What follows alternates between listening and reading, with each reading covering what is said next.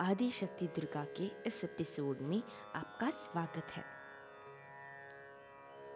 इस पॉडकास्ट का नाम स्टोरी टाइम विद वरद है, मगर इस सीरीज़ का नाम आदि शक्ति दुर्गा है, इसलिए कभी कंफ्यूज मत होइएगा। पहले एपिसोड में हमने माँ शैलपुत्री यानी माँ दुर्गा के प्रथम अवतार की कथा सुनी थी। इस एपिसोड में हम माँ के दूसरे अवतार माँ ब्रह्मचारिणी की कथा सुनेंगे। तो चलिए कथा का आरंभ करते हैं। जब माँ सती ने इस धरती पर शैलपुत्री अवतार में जन्म लिया था तो उन्हें अपने पूर्व जन्म के बारे में कुछ ज्ञात नहीं था। तब उन्हें अपने पूर्व जन्म के बारे में नारद मुनि से पता चला।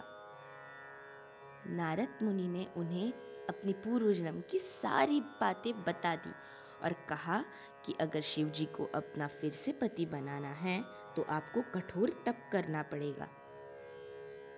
तब माँ ब्रह्मचारिणी ने तो ठान लिया था कि अब शिव जी को तो उनका पति बनाकर ही छोड़ना है।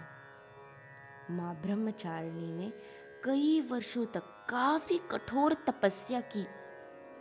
वो तब सिर्फ़ बेल पत्र खा के ही ज़िंदा रहते थे। कुछ वर्षों पश्चात उन्होंने वो भी खाना छोड़ दिया और बिना कुछ खाए पिए सिर्फ़ शिव जी का तप करते थे। सारे देवगण माँ ब्रह्मचारिणी की कथा का, यानी उनके तप का काफ़ी प्रशंसा करते थे।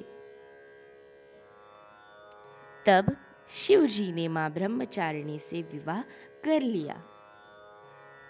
ब्रह्मचारिणी के नाम का अर्थ है ब्रह्म यानी तप, चारिणी, यानी चाहने वाली या करने वाली, यानी तप करने वाली, ब्रह्मचारिणी। तो कैसे लगी आप सबको ये कथा? उम्मीद है कि आपको ये कथा पसंद आई। अगले एपिसोड में हम माँ दुर्गा के तीसरे अवतार, माँ चंद्र घंटा की कथा सुनेंगे। तो मिलते हैं अगले एपिसोड में। तब तक के लिए नमस्कार।